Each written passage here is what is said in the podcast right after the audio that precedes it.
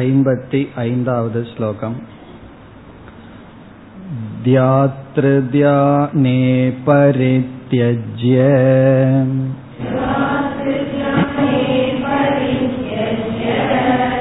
क्रमाद्येयैकगोचरम्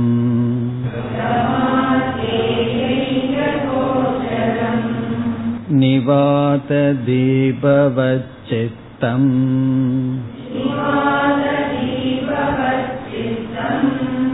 समातिरपि धीयते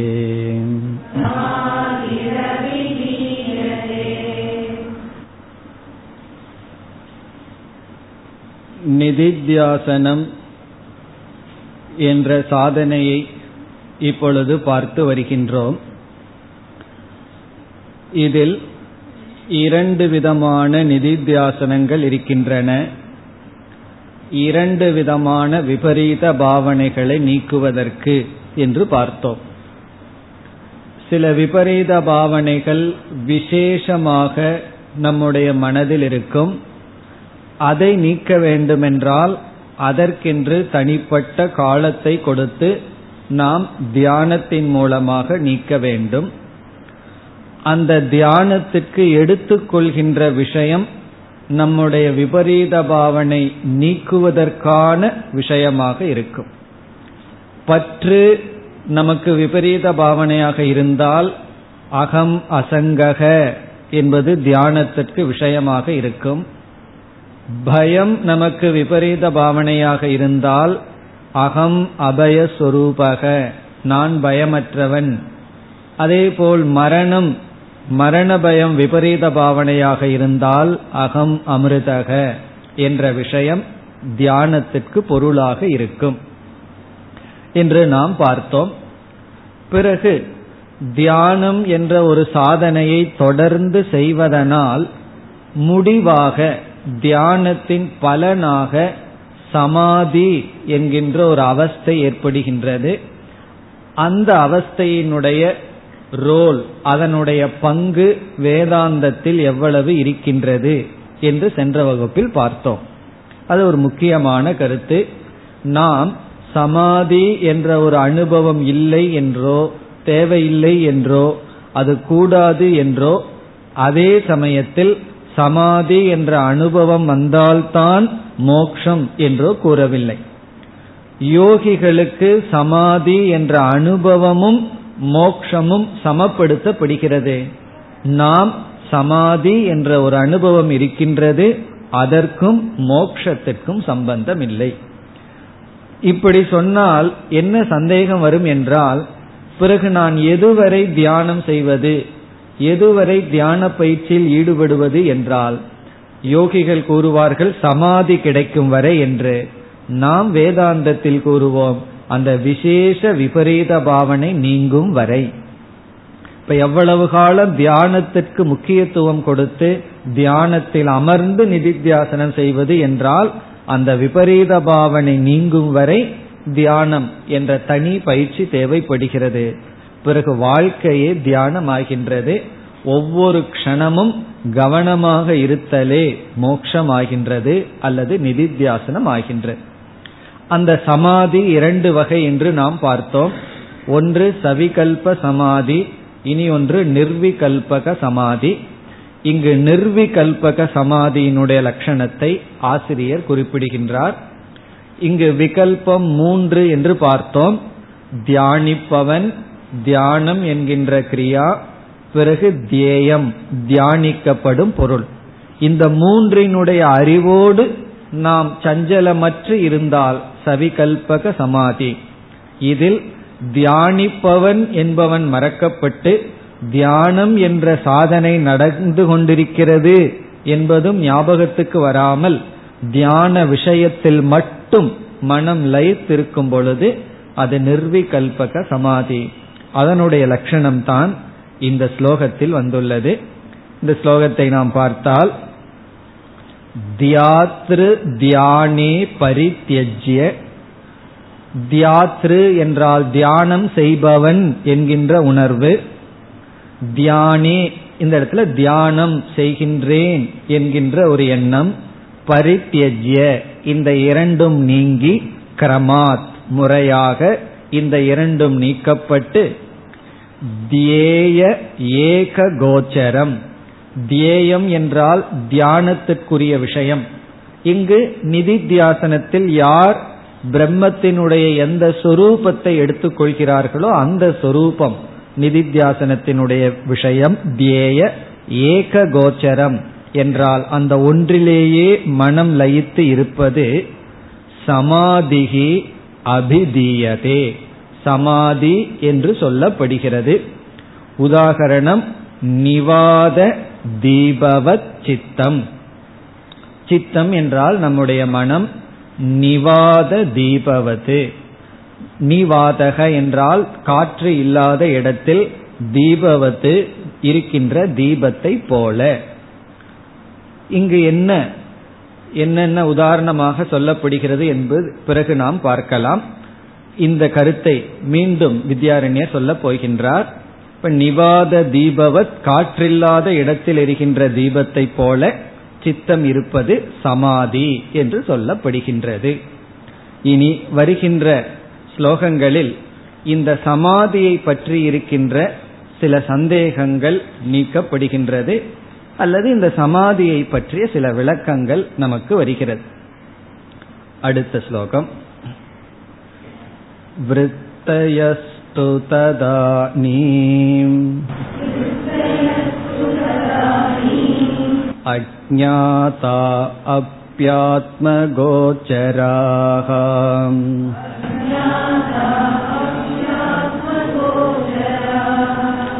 स्मरणातनुमीयन्ते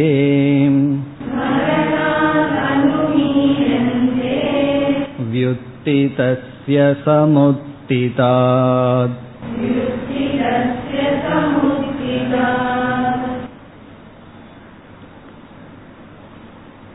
சமாதி விஷயத்தில் வருகின்ற ஒரு சந்தேகம் இங்கு நீக்கப்படுகிறது. அடுத்த ஸ்லோகத்தில் இனி ஒரு சந்தேகம் நீக்கப்படுகிறது. இப்ப என்ன சந்தேகம் என்பது கேள்வி. முதலில் சந்தேகத்தை நாம் பார்க்கலாம். அதனுடைய பதில் இந்த ஸ்லோகத்தில் இருக்கிறது. சந்தேகம் என்னவென்றால்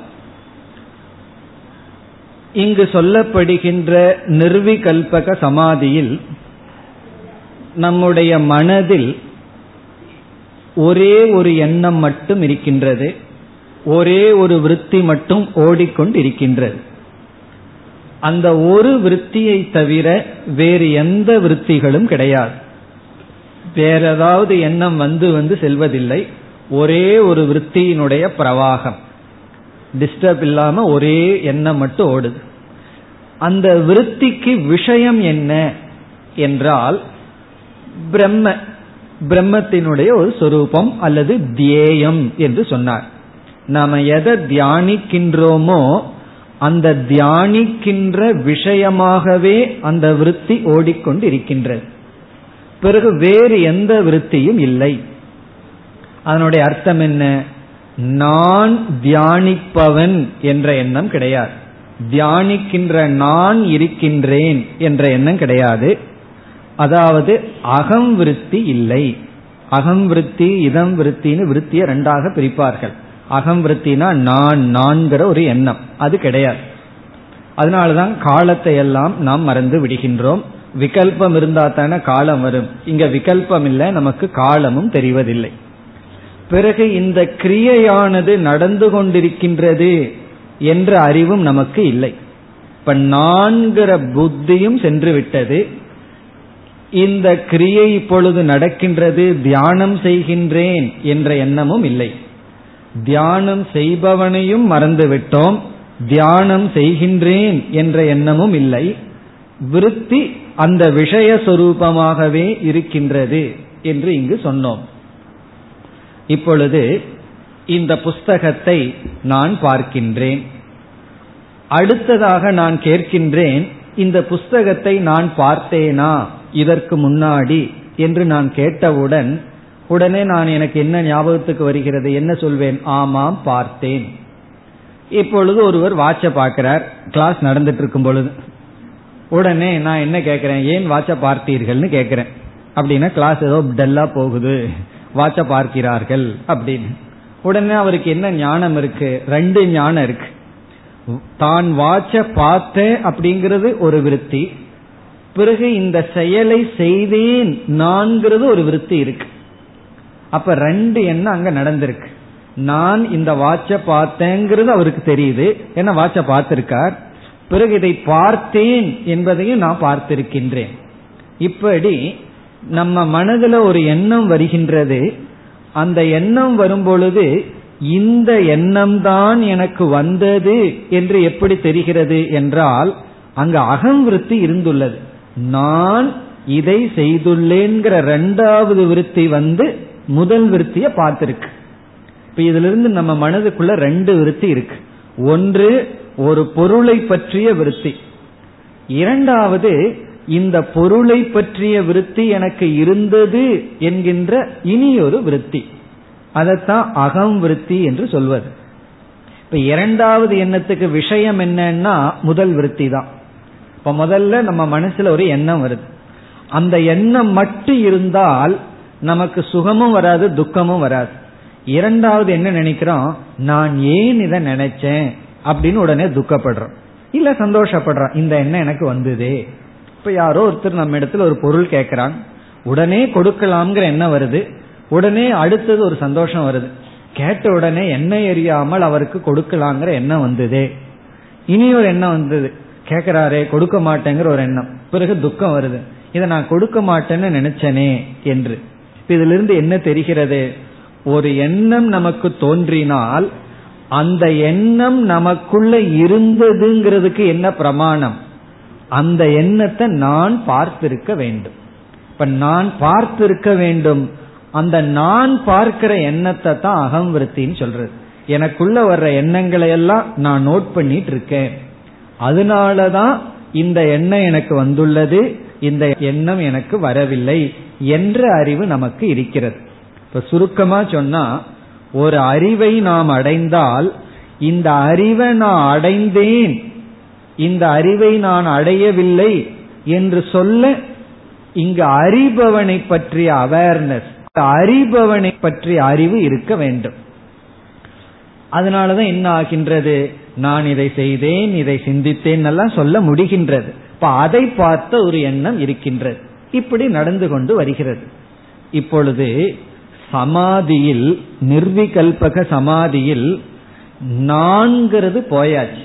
நான்கிற எண்ணமே இங்கு கிடையாது. தியானம் செய்கிறேங்கிற எண்ணமும் கிடையாது. பிறகு விஷயம் மட்டும் மனதுக்குள் ஓடிக்கொண்டிருக்கின்றது. அப்படி இருக்கையில் நாம் எதை ஆதாரமாக வைத்துக்கொண்டு என்னுடைய மனது சமாதி காலத்தில் இந்த விஷயத்தை தான் நினைத்தது என்று எப்படி சொல்ல முடியும்? இப்ப சந்தேகம் புரிகின்றதோ? எந்த ஒரு அறிவு வந்தாலும் எந்த ஒரு எண்ணம் வந்தாலும் இந்த எண்ணத்தை இந்த எண்ணத்துக்கு ஒரு விஷயம் இருக்கு ஒரு பொருள் இருக்கு ஒரு அறிவு இருக்கு. இந்த அறிவை நான் பார்க்கின்றேன் என்கின்ற பிரமாதாவுக்கு ஒரு விருத்தி இருக்கு. நான் அறிபவன் என்ற அறிவு இருந்தாதான் அறிவு வந்தால் அதை நாம் இந்த அறிவு எனக்கு வந்துள்ளதுன்னு சொல்ல முடியும். இப்பொழுது சமாதியில் பிரமாதா இல்லை அறிபவனும் இல்லை என்று சொல்லிவிட்டால் எதை பிரமாணமாக அத்தாட்சியாக வைத்துக்கொண்டு எனக்கு சமாதி காலத்தில் பிரம்ம விருத்தி மட்டும் இருந்தது என்று எப்படி சொல்ல முடியும்? காரணம் என்ன? அங்க மனசுல ரெண்டு விருத்தி கிடையாது விகல்பம் கிடையாது. மற்ற எல்லா ஞானத்துக்கும் விகல்பம் இருக்கு. என்ன விகல்பம்னா இதை நான் அறிகின்றேன் ஒரு எண்ணம் இதை அறிகின்றேன் என்பதை அறிகின்றேன். இது இரண்டாவது எண்ணம். நான் இந்த புஸ்தகத்தை பார்க்கிறேன் ஃபர்ஸ்ட் செகண்ட் வந்து யாராவது எங்கிட்ட கேட்கிற கேட்கிறீர்கள் இதை பார்த்தீர்களான்னு. நான் பார்த்தேன் என்று சொல்கிறேன். காரணம் என்ன? இதை பார்த்தேன் என்பதை நான் அறிபவனாக விழித்துக் கொண்டிருந்து அறிகின்றேன். இப்படி எல்லா ஞானத்திலையும் விகல்பம் இருக்கிறதுனாலதான் அறிகின்றேன் அறிந்தேன் என்பதை அறிகின்றேன். இதுதான். நான் விஷயத்தை தெரிஞ்சுக்கிறேன் தெரிந்துள்ளேன் என்பதையும் தெரிந்து கொண்டு இருக்கின்றேன் ஆனால் சமாதியில் நான் தெரிந்துள்ளேன் தெரிந்தேன் என்று அறிய நான் இல்லை. அங்கு விகல்பம் இல்லை அப்படி இருக்கையில் எந்த பிரமாணத்தை கொண்டு சமாதி காலத்தில் மனமானது தியேய விஷயமாக மட்டும் இருந்தது என்று எப்படி சொல்ல முடியும்? அது வேற ஏதாவது இருந்திருக்கலாம். எப்படி சொல்ல முடியும்? இந்த விஷயத்தை பற்றி மட்டும் மனம் நினைத்து கொண்டிருந்தது என்ற சந்தேகம் வருகின்றது. அதாவது சமாதி காலத்தில் விருத்தி விஷயமாகவில்லை. அதுதான் இங்கு சாரம். விருத்தி வந்து விஷயமாகவில்லை. மற்ற காலத்துல விருத்தி விஷயமாகிறது. அதனுடைய அர்த்தம் என்ன? நான் வந்து ஒரு பொருளை பார்க்கின்றேன். அப்பொழுது விருத்திக்கு விஷயம் வந்து அந்த பொருள். பிறகு உடனே என்ன செய்கின்றேன்? நான் என்னுடைய விருத்தியையே பார்க்கின்றேன். இந்த பொருளை பார்த்து ஞானத்தை அடைஞ்சேன்னு பார்க்கிறேன். அப்பொழுதுதான் நான் இந்த ஞானத்தை அடைந்துள்ளவன் சொல்ல முடிகிறது. ஆனால் சமாதி காலத்தில் இங்க நான் விற்த்திய பார்க்கறதுக்கு நான் இல்லை. அந்த விகல்பம் போயிடுது. பிறகு ஒரு விற்பி விஷயத்தை மட்டும் பார்த்து கொண்டு இருக்கின்றது அப்பொழுது எதை ஆதாரமாக கொண்டு அங்கு இந்த விற்பி இந்த விஷயத்தை பார்த்தது என்று சொல்ல முடியும். இதுதான் சந்தேகம். அதற்கு இங்கு பதில் சொல்கின்றார். என்ன பதில் என்றால் நம்ம வந்து இங்கு அர்த்தாபத்தி பிரமாணம் அல்லது அனுமான பிரமாணத்தை பயன்படுத்துகின்றோம். என பிரத்யக்ஷ பிரமாணத்தை பயன்படுத்த முடியாது. அந்த நேரத்தில் அனுபவிப்பவன் அறிபவன் கிடையாது. இப்ப இங்கு நம்முடைய பதில் மிக சுலபமானதுதான். சமாதி காலத்தில் ஒரே ஒரு எண்ணம் மட்டும்தான் இருந்தது. சமாதி அவஸ்தையில ஒரே ஒரு எண்ணம் மட்டும் இருந்தது. அப்ப வந்து இப்ப ஒரே எண்ணம் தான் இருக்கு. நான் இதை பார்ப்பவன்கிறதெல்லாம் கிடையாதுதான். அந்த நேரத்துல சொல்ல முடியாதுதான். அதாவது நான் இந்த விஷயத்தை இப்பொழுது நினைத்து கொண்டிருக்கின்றேன்னு சொல்ல முடியாது. என்ன விகல்பம் எல்லாம் அங்கு இல்லை. ஆனால் இவன் சமாதியிலிருந்து எழுந்ததற்கு பிறகு சமாதியிலிருந்து எந்திரிக்கிறான். எழுந்ததற்கு பிறகு மெமரியில சித்தத்துல இந்த அனுபவம் பதிவாகி இதுகாலும் நான் இப்படி இருந்தேன் என்று சொல்ல முடிகிறது. அதனால வந்து இந்த நிர்விகல்பக சமாதியில இறந்த காலத்துல தான் நம்ம பேச முடியும். யாரு நிர்விகல்பத்த சமாதியில இருந்தார்களோ அவர்கள் வந்து அந்த நேரத்துல நான் நிர்விகல்பக சமாதியில் இருக்கிறேன்னு சொன்னார்னா நிர்விகல்பக சமாதியில் அவர் இல்லை. நான் தூங்கிக் கொண்டிருக்கின்றேன் ஒருவர் சொன்னார்னு என்ன அர்த்தம்? அப்ப அவர் தூங்கவில்லைன்னு அர்த்தம். அப்படி நான் நிர்விகல்பக சமாதியில் இருக்கிறேன்னு சொன்னார்னா சமாதி விருத்தி அதை பார்க்கிறவன்னு விகல்பமாயிரும். இப்ப அந்த நேரத்துல கிடையாது. பிறகு எழுந்தவுடன் அவர் சொல்வதனால் கண்டிப்பாக இந்த அனுபவம் அவருக்கு நடந்துள்ளது. இதுக்கு நம்ம மிக சுலபமாக ஆழ்ந்த உறக்கத்தையே உதாகரணமாக எடுத்துக்கொள்ளலாம் நீ இவ்வளவு நேரம் தூங்கினேங்கிறதுக்கு என்ன பிரமாணம்னா? எழுந்ததுக்கு அப்புறம் நான் சொல்றேன். இவ்வளவு நேரம் எனக்கு அஜானத்துல நான் இருந்தேன். இப்ப எழுந்ததற்கு பிறகு நான் எந்த பேதமும் டிவிஷனும் இல்லாம ஆனந்தமாகவும் அஜானத்துல இருந்தேன்னு சொல்வதிலிருந்து நான் தூங்கினேன் சுஷுப்தி என்ற அவஸ்தையை அனுபவித்தேன் என்பது நிரூபிக்கப்படுகிறது. ஆனால் அந்த அவஸ்தையிலேயே நான் அந்த அவஸ்தையில் இருக்கிறேன்னு நிரூபிக்க முடியாது. அந்த அவஸ்தையிலிருந்து வந்ததற்கு பிறகு நிரூபிக்கப்படுவது போல சமாதி அவஸ்தையில் நிரூபிக்க முடியாத போதிலும் எழுந்ததற்கு பிறகு எப்படி உறங்கியவன் என்ன சொல்றான்? நான் ஒன்றும் தெரியாமல் இவ்வளவு நேரம் இருந்தேன்னு சொல்றது போல சமாதியிலிருந்து எழுந்தவன் சொல்வான் நான் இவ்வளவு காலம் அசங்கக என்ற ஒரே எண்ணத்தில் இருந்தேன் பூரணம்ங்கிற ஒரே எண்ணத்தில் இருந்தேன் என்று சொல்வதனால் அந்த நேரத்தில் விருத்தி அறியப்படாத போதிலும் அந்த விருத்தியானது தியேய ஏக கோச்சரமாக இருந்தது என்று சொல்ல முடியும் என்று நாம் சுஷுப்தியை உதாரணமாகவே வைத்துக்கொண்டு இங்கும் பதில் கூறுகின்றோம். இந்த பதில் எப்ப புரியும்னா சந்தேகம் கேள்வி எப்ப புரிஞ்சுதோ அப்பதான் பதில். எனக்கு கேள்வியே சந்தேகமே புரியல சந்தேகமே புலப்படலைன்னா அது அதை விட சந்தோஷம். பதிலும் புரிந்து கொள்ள வேண்டிய அவசியம் கிடையாது. ஏன்னா சந்தேகம் வந்தவங்களுக்கு தானே பதில். சந்தேகம் இல்லாதவங்களுக்கு எதுக்கு பதில்? இப்ப சந்தேகம் என்ன? மீண்டும் பார்க்கலாம். சுருக்கமாக சந்தேகம் வந்து ஒரே ஒரு எண்ணம் மட்டும் இருந்தால் அந்த எண்ணத்துக்கு பிரமாணம் என்ன? மற்ற இடங்களில் மற்ற ஞானங்களில் ஒரு அறிவும் அந்த அறிவை அறிந்தேன் என்ற அறிவும் இருக்கின்றது. இங்கு என்ன பிரமாணம் என்றால் அந்த நேரத்தில் பிரமாணம் இல்லை அத்தாட்சி இல்லை எழுந்ததற்கு பிறகு நாம் அதை பராமர்சம் செய்வதனால். இதற்கு பேர் தான் பராமர்ஷகன்னு சொல்றது. பராமர்சகன் அதை நம்ம சுட்டி காட்டுவதனால் இந்த அனுபவத்தில் இருந்தேன் என்று சொல்வதனால் நான் அதில் இருந்தேன். இதுதான் கேள்வி இதுதான் பதில். இந்த இரண்டும் இந்த ஸ்லோகத்தில் இருக்கின்றது. இப்பொழுது ஸ்லோகத்திற்குள் சென்றால் விருத்தயக து விருத்தயக என்றால் எண்ணங்கள். எண்ணங்கள் ததானீன் அப்பொழுது அப்பொழுது என்றால் எப்பொழுது? அது கரெக்டா சொன்னீங்கன்னா தான் கிளாஸ் கேட்குறீங்கன்னு அர்த்தம். அப்பொழுதுன்னு சொன்னா சமாதி அவஸ்தையில். இல்லைன்னா நீங்க நிர்விகல்ப சமாதியில் இருக்கிறீர்கள் அர்த்தம். ததானீம் என்றால் அப்பொழுது நிர்விகல்பக சமாதியில் விருத்தையக அஜாதாக அறியப்படவில்லை. விருத்தயக அஜாதாக அறியப்படவில்லை. அஜாதாக அபி என்றால் அறியப்படாத போதிலும். அப்பொழுது விருத்திகள் அறியப்படாத போதிலும். அதனுடைய அர்த்தம் என்ன? நிர்விகல்பக சமாதியில் எண்ணங்கள் அறியப்படாத போதிலும்.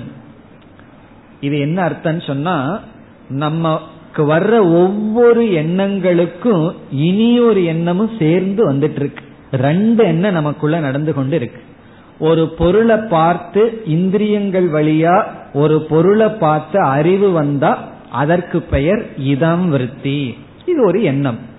இந்த அறிவை பார்த்து ஒரு அறிவு நமக்கு வருகின்றது இந்த எண்ணம் எனக்கு இருக்கின்றது. இந்த அறிவை கிரகிக்கும் ஒரு எண்ணம் அந்த எண்ணம் இல்லாத போதிலும். அஜாதாகனா விருத்தி இருக்கு விருத்திய அறிகின்ற அறிபவன் அந்த இடத்துல இல்லாத போதிலும் அது இல்லாதான். உறக்கத்தை போல உறக்கத்துல அஜான விருத்தி இருக்கு அறியறதுக்கு ஆள் இல்லை அது போல அப்படி இருந்தாலும் கூட அந்த விருத்திகள் வந்து ஆத்ம கோச்சராகா அந்த விருத்திகள் வந்து ஆத்மாவை விஷயமாக கொண்டு இருந்தது. ஆத்ம கோச்சராகனா ஆத்மஸ்வரூபத்தை பற்றிய விருத்திகள் தான். ஆத்ம தத்துவத்தை பற்றிய விருத்திகள் தான் அங்கு இருந்திருக்கின்றது. ஆத்ம கோச்சராக விற்த்தையாக. அங்க வந்து சூன்யம் சொல்லிவிடக் கூடாது. ஒண்ணுமே இல்லைன்னு சொல்லி விடாதீர்கள் நீங்க விருத்திய பார்க்கவில்லை என்றாலும் சொல்லி விடாதீர்கள் இதுல இனி ஒரு சூக்மமும் இருக்கு. நம்ம மனதுல ஒரு விஷயத்தை பற்றி விருத்தி வந்தால் அந்த விருத்தி நமக்கு சுகத்தையோ துக்கத்தையோ கொடுக்காது. இப்ப நம்ம வீட்டில் ஒரு நிகழ்ச்சியை பாக்கிறோம் ஏதோ ஒன்று நடக்குது. ஒருவர் வந்து வீட்டில் இருக்கிற பொருளை எல்லாம் தூக்கி எரிகிறார்கள் வேஸ்ட் பண்றாங்க அல்லது ஒரு நெருப்பு எரியறதைய பாக்கிறோம் அந்த சம்பவம் நமக்கு துக்கத்தை கொடுக்கவே கொடுக்காது. காரணம் என்ன? நம்ம மனம் இந்திரியங்கள் வழியா ஒன்னு நடந்திருக்குங்கிறத ரிப்போர்ட் மட்டும்தான் நடக்குது. பிறகு என்ன ஆகுதுன்னா அந்த விற்த்திய இனி ஒரு விற்பி பார்க்குது. பார்த்த உடனே என்ன சொல்லுது? இது என்னுடைய வீடாச்சே. உடனே என்ன ஆகின்றது? துக்கம் வருது. பக்கத்து வீடா இருந்தா என்ன வேணாலும் வரலாம். சந்தோஷமும் வரலாம். துக்கமும் வரலாம். அப்படி ஸ்பான்சரிங் தாட் அப்படின்னு இங்கிலீஷ்ல சொல்லுவார்கள். ஒரு எண்ணம் வருது. அந்த எண்ணம் நமக்கு சுக துக்கத்தை கொடுக்கறது இல்லை ஏன்னா அந்த எண்ணத்துக்கு விஷயம் வந்து வெளியே இருக்கு. அந்த எண்ணத்தை பார்த்த உடனே தான் நமக்குள்ள இருந்து இனியொரு எண்ணம் வந்து அதை பார்க்குது. அதை பார்த்து தான் நல்லது கெட்டது இப்படி எல்லாம் ஜட்ஜ் பண்ணுது. அப்படித்தான் வேதாந்தத்துல இனி ஒன்று சொல்வார்கள். இந்த பிரத்யக்ஷ பிரமாணம் வந்து ஒரு பொருள் நித்தியம் சத்தியம் நல்லா சொல்வதில்லை. அதே போல அனித்தியம்னு சொல்வதில்லை. கண்ணு வந்து இங்க இருக்கிற பொருளை காட்டுது. அது நித்தியம்னு கண்ணு சொல்லல. அது அனித்தியம்னு கண்ணு சொல்லல. நமக்குள்ள ஒரு எக்ஸ்பெக்டேஷன் அது நித்தியம். அது நம்மளாக கற்பனை பண்ணிட்டது. இது அனித்தியம் இது நம்முடைய அறிவு. அப்படி பிரத்யக்ஷ பிரமாணத்துக்கு விரோதமா சாஸ்திரம் சொல்லுதுன்னு சொல்றதே தப்புன்னு சொல்லுவோம். ஏன்னா என்னைக்கு பிரத்யக்ஷ பிரமாணம் இது உலகம் சத்தியம்னு சொல்லுச்சு? பிரத்யக்ஷ பிரமாணம் கண்ணு காது இருக்கிறத காட்டுது அவ்வளவுதான். பிறகு அதை தொடர்ந்து நமக்கு அந்த பாரமார்த்திக சத்தியம் தெரியாததுனால அந்த சத்தியத்துவத்தை இந்த உலகத்துல நம்ம பார்த்துட்டோம். அது நம்ம மனது செய்கின்ற தவறு. சாஸ்திரம் வந்து அதை நீக்குகின்ற. அதனால என்னைக்குமே அனுபவம் வந்து எதையும் உண்மைன்னு சொல்லியோ பொய்னு சொல்லியோ சொல்லவில்லை. அதற்கு அப்பாற்பட்டிருக்கிற மனசு செய்யற வேலை தான் இப்ப இங்க சமாதியில ஒரே ஒரு எண்ணம் தான் ஓடுது. அப்படி ஒரே ஒரு எண்ணம் ஓடும் பொழுது அந்த எண்ணம் இருக்கிறதுங்கிறதுக்கு என்ன சாட்சி என்ன அத்தாட்சி என்ன பிரமாணம்? அது வந்து விழித்ததற்கு பிறகு தெரிகிறது என்று சொல்லப்படுகிறது. இப்ப ஆத்ம கோச்சராக விற்த்திகள் அறியப்படாத போதிலும் ஆத்ம விஷயமாகவே இருந்தது. அது எப்படி தெரிகிறது?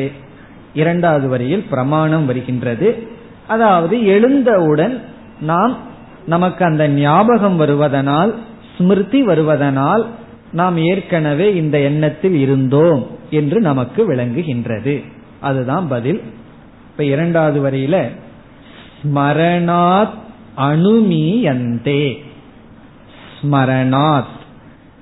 ஸ்மரணம் என்றால் மெமரி சமாதியில் வெளிவந்ததற்கு பிறகு அதை நாம் ஞாபகப்படுத்துவதனால். இப்போ ஒருத்தனுக்கு சமாதியில கொஞ்ச நேரம் ஒரு மணி நேரம் இருந்தார். திடீர்னு சமாதி கலைந்தது. உடனே அவர் என்ன சொல்லுவார்? நான் இவ்வளவு நேரம் இந்த ஒரே எண்ணத்தில் இருந்தேன் என்ற ஸ்மரணாத் அணுமீயந்தே. அணுமீயந்தே என்றால் சமாதி அவஸ்தையில் விருத்திகள் ஆத்ம விஷயமாக இருந்தது என்று யூகிக்கப்படுகின்றது. அணுமீயந்தேன்னா இன்ஃபர்டு அர்த்தம். நம்ம எப்பொழுது இன்ஃபர் பண்றோம்? ஸ்மரணாத். ஸ்மரணத்தினால் எழுந்ததற்கு பிறகு அனுமீயந்தே. அடுத்த சொல் வியுக்தி தஸ்ய வியுக்தி தஸ்ய என்றால் எழுந்தவனுக்கு. எழுந்தவனுக்கு என்றால் எதிலிருந்து இங்கு விழித்து கொண்டவனுக்கு? சமாதியிலிருந்து எழுந்தவனுக்கு வருகின்ற ஸ்மரணாத். வித்திதஸ்ய புருஷஸ்ய ஸ்மரணாத். வித்திதசியங்கிறது புருஷஸ்ய ஸ்மரணாத்துங்கிறதோட சேர்த்தனம் வித்திதசிய எழுந்தவனுடைய இங்கு சமாதியிலிருந்து எழுந்தவனுக்கு வருகின்ற ஸ்மரணாத். வருகின்றங்கிற சொல் எங்க இருக்கு கடைசி சொல் சமுத்திதாத். சமுத்திதாத் என்றால் தோன்றுகின்ற என்று பொருள். தோன்றுகின்ற என்ற பொருளை வந்து ஸ்மரணாத்துங்கிற முன்னாடி போடணும். இப்ப சமுத்திதாத்துங்கிறது ஸ்மரணாத்துங்கிற சொல்லுக்கு அடைமொழி. அப்ப எப்படி படிக்கணும்? எல்லாம் இந்த ஸ்லோகம் ஆர்டருக்காக எங்கெங்கேயோ போட்டு வச்சிருக்கார். இதை எப்படி சேர்க்கணும்னு சொன்னா சமுத்திதாத் ஸ்மரணா தனுமீயந்தேன்னு படிக்கணும். சமுத்திதாத்னா தோன்றிய ஸ்மரணையினால் யூகிக்கப்படுகின்றது. தோன்றிய ஞாபகத்தினால் என்று பொருள். இப்ப சமுத்திதாத்னா பான்.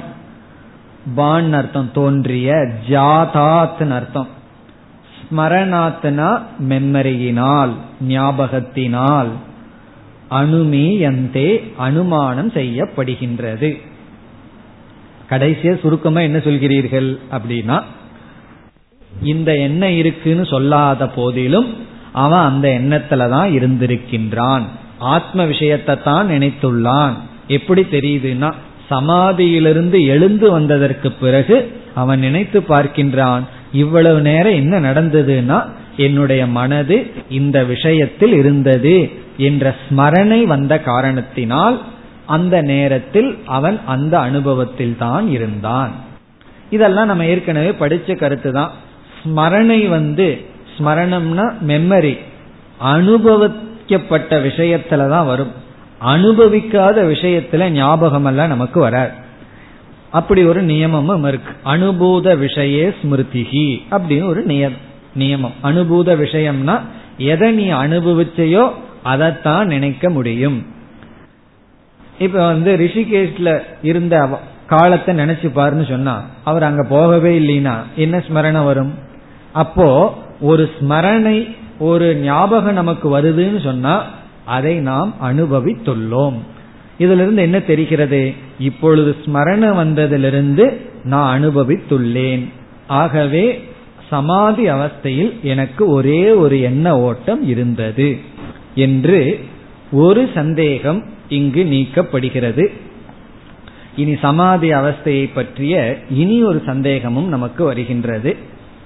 ஒரு சந்தேகம் போதாதுன்னா இனி ஒரு சந்தேகமானா அதுவும் வருது அது ஒரு நல்ல அழகான சந்தேகம் அந்த சந்தேகமானது இங்கு நீக்கப்படுகின்றது ஐம்பத்தி ஏழாவது ஸ்லோகத்தில் वृत्तीनामनुवृत्तिस्तु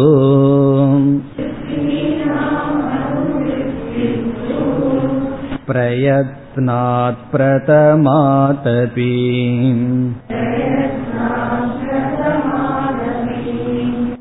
अदृष्ट असकृतभ्यास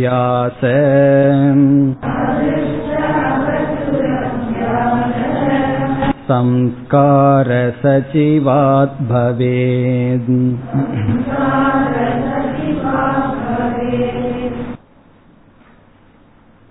இங்கு என்ன சந்தேகம் என்றால் இந்த சந்தேகத்தை கேட்ட உடனே நமக்கே நியாயமா படும் இப்படி ஒரு சந்தேகம் நமக்கு வரவில்லையே அப்படின்னு சொல்லி என்ன சந்தேகம்? நம்முடைய மனதில் ஒரு விருத்தி உற்பத்தி ஆக வேண்டும் என்றால் ஒரு எண்ணம் உற்பத்தி ஆக வேண்டும் என்றால் அதற்கு முயற்சி தேவை. சும்மா என்ன அது பாட்டுக்கு உற்பத்தி ஆயிட்டு இருக்காது எதையாவது பார்க்கணும் அல்லது மெமரி கிட்ட போய் கொஞ்சம் கஷ்டப்பட்டு சிந்திக்கணும். அப்படி ஏதாவது ஒரு முயற்சி தேவை. பொதுவா என்ன சொல்வார்கள்? ஞானம் இச்சா விருத்தி கேதுகு என்று சொல்வார்கள். பொதுவா ஒரு நியமம். நம்ம மனசுல ஒரு விருத்தி வரணும்னு சொன்னா அதற்கு ரெண்டு காரணம். ஒன்று ஞானம். ஞானம்னு சொன்னா பிரமாண வியாபாரம். பிரமாண வியாபாரம்னு சொன்னா நம்ம வந்து கண்ணையோ காதையோ நாக்கையோ பயன்படுத்தினா ஒரு ஞானம் வரும் அப்பொழுது ஒரு விருத்தி வரும். இப்ப வந்து ஒரு பதார்த்தம் இருக்கு. நாக்கில வச்சு சுவைக்கிறோம். உடனே அந்த சுவையை பற்றிய விருத்தி வருது. அடுத்த விருத்தி வரணும்னு சொன்னா என்ன செய்யறோம்? உடனே ஸ்மெல் பண்ணி பாக்கிறோம் நுகர்ந்து பாக்கிறோம் உடனே அதை பத்திய விருத்தி வருது. உடனே அந்த பதார்த்தம் என்ன வர்ணத்தில் இருக்கு அதை பார்க்கிறோம். உடனே அடுத்த விருத்தி வருகின்றது. இப்படி பல எண்ணங்கள் வர வேண்டும் என்றால் அந்தந்த இந்திரியங்களை பயன்படுத்தி ஞானத்தை அடையணும். அப்ப ஞானம் வந்து விருத்தியினுடைய பிரவாகத்துக்கு ஹேது. விதவிதமா ஞான அடைய அடைய எண்ணங்கள் மாறி மாறி வந்து கொண்டே இருக்கு. சில சமயங்கள்ல மனதில் இருக்கிற இச்சையினால் விருத்தி வரும். திடீர்னு ஒன்னு நினை ஒரு மேல ஆசை வரும் அதை நினைப்போம். இனி ஒரு மேல ஆசை வரும் அதை நினைப்போம் என்று இந்த இச்சா ஞானம் இவைகளெல்லாம் விற்த்தியினுடைய தொடர்ச்சிக்கு மாறி மாறி எண்ணங்கள் வர காரணமாக இருக்கிறது. எப்படியும் நம்ம நல்லா விழிச்சிட்டு முயற்சியோடு இருந்தா தான் என்ன ஓட்டங்கள் எல்லாம் ஓடும். இது வந்து நியமம் சாதாரண நியமம். இப்பொழுது சமாதியில எந்த விதமான பிரயத்தனமும் இல்லாம அப்படியே ரிலாக்ஸ்டா உட்கார்ந்துருக்கும். நிர்விகல்பக சமாதியில தியானம் பண்ணணுங்கிற ஒரு அட்டம்டோ ஒண்ணுமே கிடையாது. பேசாம ஒரு விதமான முயற்சி இல்லாம எவ்வளவு டோட்டலா ரிலாக்ஸ்டா அமர்ந்து கொண்டு இருக்கும் பொழுது எப்படி ஒரே ஒரு விற்பியானது அது பாட்டுக்கு ஓடிட்டு இருக்கும். ஒரே ஒரு எண்ணம் ஓடிக்கொண்டிருக்க வேண்டும் என்றால் ஏதாவது முயற்சி பண்ணணும் அல்ல இப்ப நம்ம டேப் ரெக்கார்டர்ல கேசட்டை போட்டு அது ஓடணும்னு சொன்னா அங்க பேட்டரி வேணுமல்ல. அது இல்லாம அது வாட்டுக்கு ஓடிட்டு இருந்தா எப்படி இருக்கும்? ரொம்ப சந்தோஷமா இருக்கும். அப்படி ஓடுவதில்லை அல்லவா? எதையாவது ஒரு செயல்படுத்த அதற்கு ஒரு புஷ்ஷிங் இருக்கணுமல்ல. அதற்கு ஒரு முயற்சி இருக்கணுமல்ல. இங்க நிர்விகல்பக சமாதியில விற்பி பாட்டுக்கு ஓடிட்டு இருக்குன்னா எப்படி அது ஓடும்? அடுத்த விருத்தி வருவதற்கு எது தூண்டுகோள்? இப்ப முதல் விருத்தி அகம் அசங்கக. அதோட நின்னுக்கணுமல்ல. ரெண்டாவது விருத்தியும் அகம் அசங்கக. மூன்றாவது விருத்தியும் அகம் அசங்கக. இப்படி ஒரு மணி நேரம் இரண்டு மணி நேரம் அந்த விருத்திகள் ஓடுவதற்கு ஹேது என்ன? ஆசைன்னு சொல்ல முடியுமா? ஞானம்னு சொல்ல முடியுமா? முடியாது. காரணம் என்ன? இங்க விகல்பம் கிடையாது ஞானம் வருவதற்கு. பிரமாதா பிரமாணம் எல்லாம் கிடையாது. இச்சையும் கிடையாது. மனசு வந்து ஆசை வசப்பட்டும் இல்லை. இல்ல மெமரியில போய் வேற ஏதாவது விஷயங்களை எடுத்துக்கலாம்னா அதுவும் கிடையாது. மெமரியிலிருந்தும் கட் ஆஃப் ஆயிடுது. பிறகு இந்த நிர்விகல்பக சமாதியில ஒரே விருத்தி ஓடிக்கொண்டிருக்க காரணம் என்ன? அதுதான் சந்தேகம். அது எப்படி ஓடுது? அது நல்லா இருக்குல்ல? அது தெரிஞ்சிட்டோம்னா நம்மளும் என்ன பண்ணுவோம்? கம்ப்யூட்டர்ல போடுற மாதிரி இந்த கொஞ்ச நேரத்துக்கு இந்த விருத்தி ஓடுச்சுன்னு ஓட வச்சுட்டு உட்கார்ந்துட்டு இருப்போம். அப்படி அது இப்படி? அதுதான் இங்கு கேள்வி. அதற்கு இங்கு பதில் சொல்லப்படுகிறது. விருத்தியினுடைய அணுவிருத்தி ஹேதுகு கக அதான் கேள்வி. விருத்தின என்ன? எண்ணம். அணுவிருத்தினா இந்த இடத்துல தொடர்ச்சி ஓடுதல் அர்த்தம். விருத்தியினுடைய அணுவிருத்தினா விருத்தியினுடைய தொடர்ச்சிக்கு காரணம் என்ன? இந்த சந்தேகம் ஏன் வந்தது? சமாதியில விகல்பம் இல்ல ஆசை இல்ல ஞானம் இல்ல முயற்சியும் இல்லை. முயற்சி இருந்தால் அதற்கு பெயர் தியானம். தியானத்துல வந்து முயற்சி பண்ணி கஷ்டப்பட்டு எஃபர்டோட பண்றோம். சமாதிங்கிறது பெட்ரோல் இல்லாதது போல ஒரு முயற்சி இல்லாம ஓடுது. ஒரு கார் வந்து ஒரு முயற்சி இல்லாம அப்படியே ஓடுதுன்னு அர்த்தம் என்ன அர்த்தம்? அது வந்து மேல இருந்து கீழே உருட்டி விட்டுருக்காங்கன்னு அர்த்தம். அதுதான் ஒரு முயற்சி இல்லாம ஓடுது. அப்படி வந்து சமாதியில எந்த முயற்சி இல்லாம விருத்தி ஒரே விருத்தி தொடர்கிறதே அதற்கு என்ன காரணம்? என்ற கேள்வி வருகிறது. இப்ப முதல் வதையில ஆரம்பத்தில் அந்த சந்தேகத்தை இங்கு கூட்டி பிறகு பதில் சொல்லப்படுகின்றது. இங்க வந்து ரெண்டு காரணம் சொல்லப்படுகின்றது. சமாதியில அதே விருத்தி ஓடுவதற்கு இரண்டு காரணம். அது என்னென்ன காரணம் என்றால் முதல் காரணம் வந்து அதிருஷ்டம். அதிருஷ்டம்னா நாம செய்த புண்ணியம். அதிருஷ்டம். நம்ம செய்த புண்ணியம். இதுல இருந்து என்ன தெரியுதுன்னா புண்ணியம் இருந்தா சமாதி வரட்டும். புண்ணியம் இல்லைன்னா சமாதி வராது. அதனுடைய அதிர்ஷ்டம்ங்கிறதுனுடைய முக்கியத்துவத்தை நம்ம விளக்கத்துல பார்க்க போகின்றோம். முதல்ல ரெண்டு காரணத்தை பார்த்திடலாம். அதிர்ஷ்டம் ஒன்று. அதிர்ஷ்டம்னா நமக்கு கண்ணுக்கு தெரியாத புண்ணிய பலன். அந்த புண்ணிய பலன் தான் இந்த விருத்தியினுடைய ஓட்டத்திற்கு காரணமாக இருக்கிறது. இரண்டாவது நமக்கு புரிகிற விஷயம்தான் அபியாசக. அபியாசம் சொன்ன நம்முடைய பயிற்சி. அபியாசம். இந்த ரெண்டு காரணத்தினால விருத்தி ஓடுகின்றது. ஒன்று அதிர்ஷ்டம் இனி ஒன்று அபியாசம். இந்த ரெண்டு காரணத்தினால முயற்சி இல்லாமல் சமாதியில் விருத்திகள் ஓடுகின்றன. ஒரே விருத்தி ஓடுகின்றது. இப்போ ஒவ்வொன்னா எடுத்துக்கலாம். அதுல ரொம்ப சுலபமானது அபியாசம்ங்கிற விஷயம். அதனுடைய விளக்கத்தை முதல்ல எடுத்துக்கலாம். இப்ப அபியாசம் என்றால் நம்ம ஒரு எண்ணத்தை எடுத்துக்கொண்டு மனதிற்கு அதே எண்ணத்தை நினைச்சு நினைச்சு நினைச்சு நினைச்சு அபியாசம் பண்ணியிருக்கோம். இப்படி அபியாசம் ரொம்ப காலத்துல செய்ததனால அபியாசத்தின் விளைவாக முயற்சி இல்லாமல் மனமானது அந்த எண்ணங்களை நினைக்க ஆரம்பித்து விட்டது. இது நம்மளுடைய அனுபவத்தில் இருக்கிற உண்மை.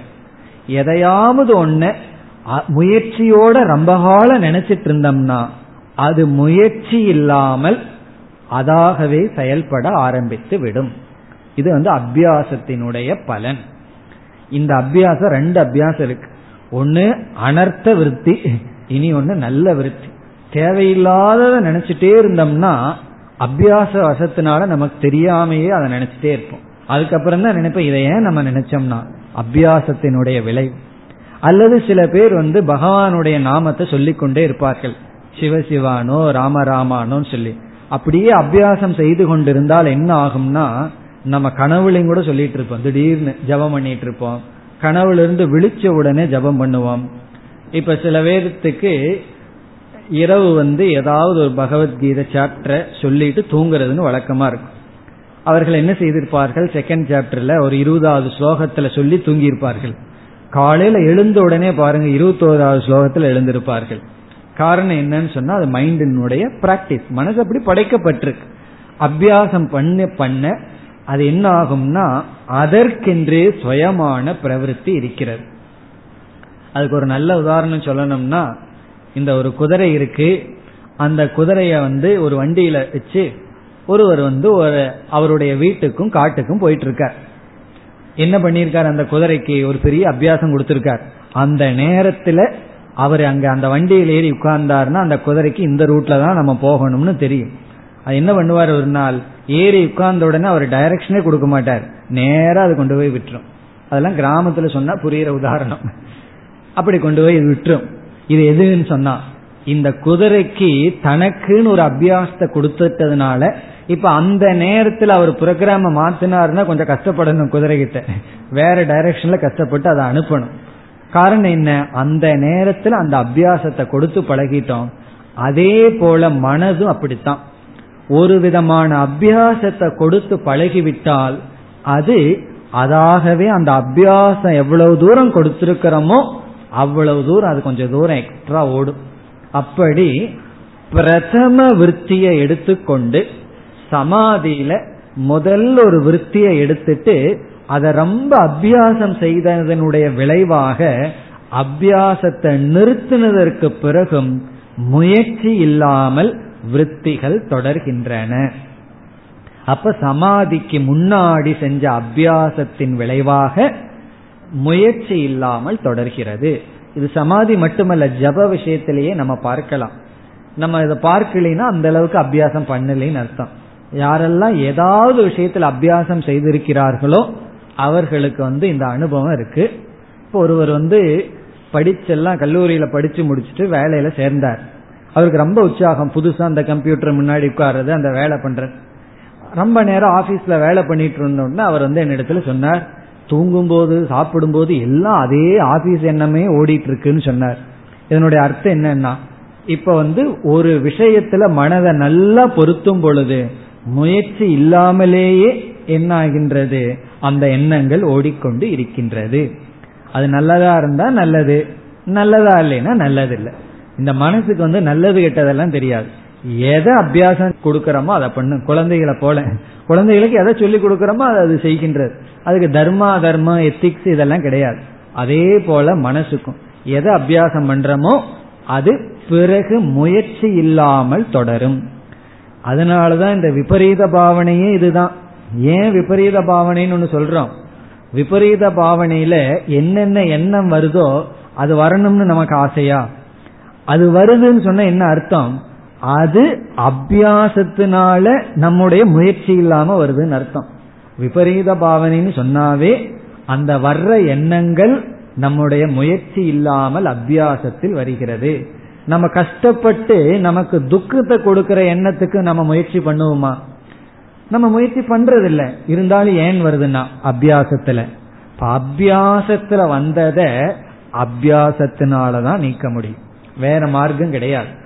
ஒரு முறை ஃபார்வேர்டு பண்ணி விட்டோம்னா ரீவைண்ட் பண்ணி தானே ஆகணும்.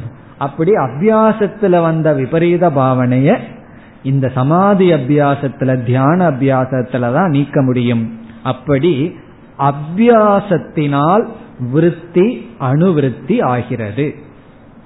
எந்த விருத்தியும் சரி சமாதி மட்டுமல்ல எல்லா விருத்திகளினுடைய அணுவிருத்திக்கு ஒரு காரணம் அபியாசம். ஆகவே முதல் பதில் என்ன? சமாதியில முயற்சி இல்லாமல் விருத்தி ஏன் ஓடுகிறதுன்னு சொன்னா நம்ம இந்த பதிலே சொல்லாம உன்னுடைய விபரீத பாவனையை போலன்னு சொல்லிடலாம் உன்னுடைய முயற்சி இல்லாம விபரீத பாவனை ஏன் ஓடுது? அது வந்து அபியாசத்துல ஓடுது போலன்னு சொல்லலாம். அதே பதிலை தான் சொல்கின்றோம். இனி இரண்டாவது பதிலுக்கு வந்தோம்னா அதிருஷ்டம். அதிருஷ்டம் என்றால் நம்முடைய புண்ணியம். புண்ணிய வசத்துல கொஞ்ச தூரம் ஓடுதுன்னு அர்த்தம். இதற்கு உதாரணம் நம்ம பார்த்தோம்னா புரிந்துவிடும். இப்ப வந்து நம்ம தூங்க போறோம். தூங்கி விட்டோம். தூங்கி விட்டதற்கு பிறகு அங்க நமக்கு அகங்காரம் கிடையாது. மனது லயமடைந்து விட்டது. யார் நம்முடைய அகங்காரத்தை தட்டி எழுப்புவது? தூங்கிக்கின்றிருக்கிற அகங்காரத்தை எழுப்ப முடியாது. அதுதான் தூங்கியாச்சு. இல்லையே அங்க அகங்காரம். அது வந்து வெளித்தோற்றத்துக்கு வராத அவ்வக்த நிலைக்கு அகங்காரம் போயாச்சு. அந்த அகங்காரம் இல்ல. தட்டி எழுப்புவதற்கு ஸ்தூல சரீரம் தான் இருக்கு. அங்க அகங்காரம் கிடையாது. பிறகு அகங்காரம் விழித்து கொண்டிருந்தா அதை எழுப்ப வேண்டிய அவசியம் இல்லை. அதனால கொஞ்சம் சிந்திச்சு பார்த்தோம்னா தூங்கிக் கொண்டிருப்பவன் விழித்து கொள்ள என்ன காரணம்னா அது இது பெரிய மிஸ்ட்ரி இது ஒரு பெரிய ஆச்சரியமான விஷயம். அதுக்கு என்ன நம்ம பதில் சொல்றோம்? உன்னுடைய புண்ணியம் அல்லது பாவம்தான் உன்னுடைய சரீர அபிமானத்திற்கு உன்னை கொண்டு வருகின்றது. அப்போ ஒருவனுக்கு எவ்வளவு உறக்கம்ங்கிறது அது புண்ணிய வசத்தினால். புண்ணிய வசத்தினால்னு சொன்னா அதிருஷ்டம். இந்த கர்ம வினை வந்துதான் இவனை சரீரத்துல அபிமானத்தை வைக்க விடுகிறது. காரணம் என்ன? தூங்கும் போது இவனுக்கு சரீரத்தில் அபிமானம் இல்லை. இவன் எதுக்கு இந்த உலகத்துக்கு வந்துள்ளான்? சரீரத்தில் அபிமானம் வச்சு பாப புண்ணியத்தை எல்லாம் நீக்கி கொள்ள. அப்ப அந்த பாப புண்ணியம் வெளிப்படும் பொழுது இவன் சரீரத்தில் அபிமானம் வச்சாகணும். அப்ப உடனே அந்த கர்ம வினை என்ன செய்கின்றது? இந்த மனிதனை சரீர அபிமானத்தை வைக்க உறக்கத்திலிருந்து அவனை வெளிக்கொண்டு வருகின்றது அப்ப உறக்கம்ங்கிறது கர்ம பலனினுடைய கேப் ஒரு கர்மத்துக்கும் இனி ஒரு கர்மத்துக்கும் வர்ற இடைவெளிதான் உறக்கம். உறக்கத்துக்கு என்ன லட்சணம் சொல்றா? பிராரப்தசிய அவசானம் அப்படின்னு சொல்றது. பிராரப்தத்தினுடைய கேப் தான் உறக்கம். பிராரப்த கர்மம் சுக துக்கத்தை கொடுக்கணும். ஒரு கர்மத்துக்கு இனி ஒரு கர்மத்துக்கு இருக்கிற இடைவெளி தான் உறக்கம். அது வந்து கர்ம வினை தான் நிர்ணயம் செய்கின்றது. அது போல இது வந்து எக்ஸாம்பிள் அது போல ஒருவர் செய்த புண்ணியத்தின் வசத்தினால் என்ன ஆகின்றது சமாதி அவஸ்தையில் அதிக காலம் தொடர முடிகின்றது. அதனாலதான் சமாதிக்கு புண்ணியமும் காரணம் ஆகின்றது. நமக்கு வந்து அந்த புண்ணியம் இல்லைன்னா பரவாயில்ல. அந்த புண்ணியம் இருந்தா சமாதியில அதிக நாள் தொடர்வார்கள். நம்ம ஏற்கனவே பார்த்தா ராமகிருஷ்ண பரமேஸ்வருக்கு சின்ன வயதுல சமாதி வந்ததுன்னா அந்த நேரத்துல புண்ணியம் வேலை செய்துள்ளது. ஏன்னா அவர் அபியாசமும் பண்ணல ஞானமும் வரல. பிறகு எப்படி சமாதி வந்ததுன்னா புண்ணிய வசத்தினால் என்று நமக்கு ஒரே ஒரு எண்ணம் தொடர்ந்து கொண்டிருக்கின்றது. இதே விஷயத்துல சமாதியிலையும் பார்க்கலாம். சமாதியில அறிபவன் கிடையாது ஒன்னும் கிடையாது. ஒரே ஒரு எண்ணம் ஓடிக்கொண்டிருக்கிறது. பிறகு என்ன வசத்தினால் இவர் சமாதியிலிருந்து வெளியே வர்றாருன்னா அங்கேயும் கர்மந்தான் காரணம். இனி போதும் இவர் இந்த சரீரத்துல வந்து பிராரப்தத்தை அனுபவிக்கட்டும். நிர்விகல்பக சமாதியிலிருந்து ஒருத்தன் வெளிவருவதற்கும் கர்ம வினைதான் காரணம். அப்படி நம்முடைய புண்ணியம் குறிப்பா இந்த இடத்துல அபியாசம் எண்ணத்தினுடைய தொடர்ச்சிக்கு காரணம். இனி நாம் ஸ்லோகத்திற்குள் சென்றால் விருத்தீனாம் அணுவிருத்திகி து விருத்தினாம் என்றால் எண்ணங்களினுடைய. எப்படிப்பட்ட எண்ணங்களினுடைய? நிர்விகல்பக சமாதியில் நிர்குண பிரம்மத்தை பற்றிய வருகின்ற ஒரே ஒரு எண்ணங்கள் என்னுடைய இந்த இடத்துல சமான விற்த்தினாம்னு புரிஞ்சுக்கணும். ஒரே ஒரு எண்ணம் ஃப்ளோ பல எண்ணங்களா இருந்தா அதை பத்தி பேச்சே கிடையாது. எண்ணங்கள் மாறி மாறி வந்ததுன்னா அதை பற்றி பேச்சில்லை. ஒரே ஒரு எண்ணத்தினுடைய ஃப்ளோ அதுவும் அந்த எண்ண ஓட்டங்கள் நடக்கும் பொழுது முயற்சியும் நம்ம பண்ணல. முயற்சியின்றி ஒரே ஒரு எண்ண ஓட்டங்களினுடைய அப்படி புரிஞ்சுக்கணும். விற்த்தினாம்னா முயற்சி இல்லாமல் ஒரே ஒரு எண்ணத்தினுடைய ஓட்டத்தினுடைய அணுவிருத்திகி அதனுடைய அணுவிருத்தி அதனுடைய தொடர்ச்சி அதனுடைய ஃப்ளோ அப்படின்னு அர்த்தம். அணுவிருத்தினா தொடர்தல். அது எப்படி என்றால் பிரயத்னாத் பிரதமாத் அபி. பிரயத்னாத் முயற்சியினால். எப்ப செய்த முயற்சி? பிரதமாத். முதலில் செய்த முயற்சியினால். முதலில் செய்த முயற்சியினால். சமாதி காலத்துல முயற்சி கிடையாது. சமாதிக்கு முன்னாடி முயற்சி பண்ணியிருக்கோம். அந்த முயற்சியினால். பிரதமாத் பிரயத்னா தபி அந்த காரணத்தினால் அதாவது முதலில் செய்த முயற்சியினாலதான். இதுல இருந்து என்ன சொல்கிறார் இங்கு வித்யாரண்யர்? சமாதி அவஸ்தையில ஒரு முயற்சியும் நீ செய்யவில்லை. பேசாம ரிலாக்ஸ்டா இருக்க. விருத்தி பாட்டுக்கு ஓடிக்கொண்டு இருக்கின்றது. இந்த முதல் செய்த முயற்சி பிறகு அபியாசமாக மாறி அந்த அபியாசத்தினாலும் சொல்ல போறார். அதற்கு முன்னாடி அதிருஷ்டம்ங்கிறத சொல்கின்றார். இரண்டாவது வரியில் அதிருஷ்ட. அதிருஷ்ட அப்படிங்கிறது முதல் கேது முதல் காரணம் அதிருஷ்டம். அதிர்ஷ்டம்னா நாம செய்த புண்ணியம். பாவம்னு சொல்லக்கூடாது. பாவமும் அதிர்ஷ்டம் தான் ஆனா இங்கு புண்ணியம். ஏன்னா நல்ல எண்ணம் தானே ஓடிட்டு இருக்கு அதனால நம்ம செய்த புண்ணியத்தினால். விபரீத பாவனை என்ன சொல்லலாம்? பாப அதிர்ஷ்டத்தினால். நம்ம செய்து வச்ச பாவத்தினால ஒருத்தனை நினைச்சு நினைச்சு கோவப்பட்டுட்டே இருந்தோம்னா வெறுத்துட்டே இருந்தோம்னா பெரிய அபியாசம் பண்ணி வச்சுட்டோம். அதுக்கப்புறம் அவ்வளவு சுலபமா போகாது. இங்க வந்து நல்ல விஷயத்தை நினைச்சு நினைச்சு இருந்ததுனால அந்த அதிர்ஷ்ட வசத்தினால் பிறகு அபியாசத்தை விளக்குகின்றார். அசகிருத் அபியாச சம்ஸ்கார சச்சிவாத் பவேத். அசகிருத். சக்ருத் அப்படின்னு சொன்னா ஒன்ஸ் ஒரு முறைன்னு அர்த்தம். அசகிருத் என்றால் பல முறை. அசகிருத் என்றால் பல முறை நாட் ஒன்ஸ் ஒரு முறை அல்ல. அசகிருத் அபியாச. அபியாசம்னா பிராக்டிஸ் முயற்சி திரும்ப திரும்ப செய்தல். அபியாசகன திரும்ப திரும்ப செய்தல். திரும்ப திரும்ப செய்தல் ஒரு முறை அல்ல பல முறை. எவ்வளவு முறைன்னு சொல்ல. ரெண்டு மூணு நாலு அஞ்சுன்னு எல்லாம் சொல்லல. அசகிருத்துன்னு போட்டார். யாருக்கு எவ்வளவு வேணுமோ அவ்வளவு முறை.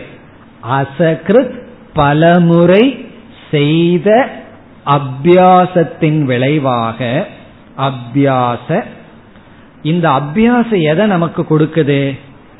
சம்ஸ்கார. இந்த அபியாசத்தினுடைய விளைவு சம்ஸ்காரம். மனதுல நல்ல வாசனைகளை கொடுத்துருது. வாசனைகளை வந்து மனசுல பதிய வைத்து விட்டது. பல முறை அசகிருத்னா பல முறை செய்த அபியாசத்தின் விளைவாக வந்த சம்ஸ்காரத்தின் காரணத்தினால் சம்ஸ்கார. இந்த சம்ஸ்காரம் தான் பெட்ரோல் போல. அப்படியே உள்ள நம்ம எவ்வளவு சம்ஸ்காரத்தை போட்டு வச்சோமோ அவ்வளவு சம்ஸ்காரம் இருக்கிற வரைக்கும் அப்படியே விருத்திகள் வந்துட்டே இருக்கு. அப்ப நம்ம முதல்ல விதைக்கணும். சம்ஸ்காரத்தை விதைக்க வேண்டும்.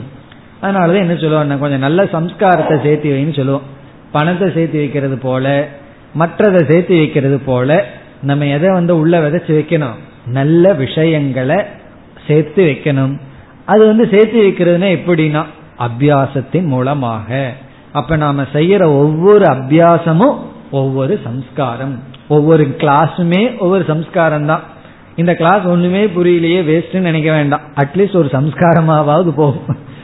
எப்படி புரியுதோ இல்லையோ ஒவ்வொரு வகுப்பும் இவ்வளவு வருஷம் படிக்கிறனே ஒண்ணுமே மாற்றம் வரலையே வருத்தப்படக்கூடாது.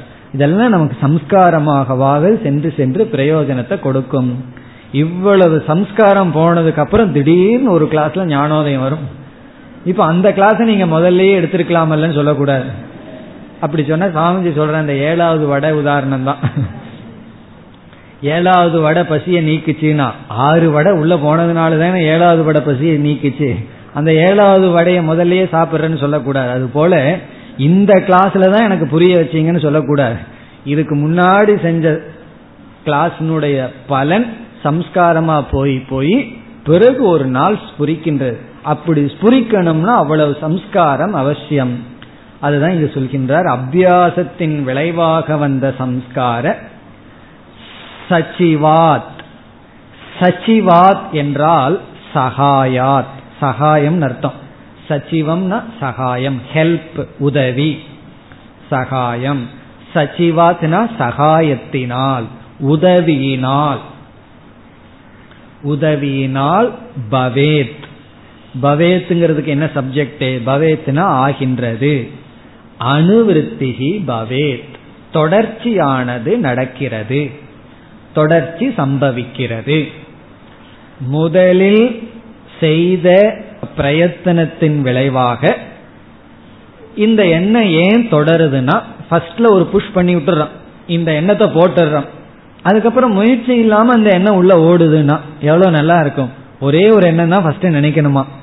பிறகு எவ்வளவு நேரம் வேணுமோ அந்த எண்ணம் மட்டும் ஓடிட்டு இருக்கும் நல்லா இருக்கு கேட்கறதுக்கு தான். ஆனா ரெண்டு பேர்த்தினுடைய துணை வேணும்.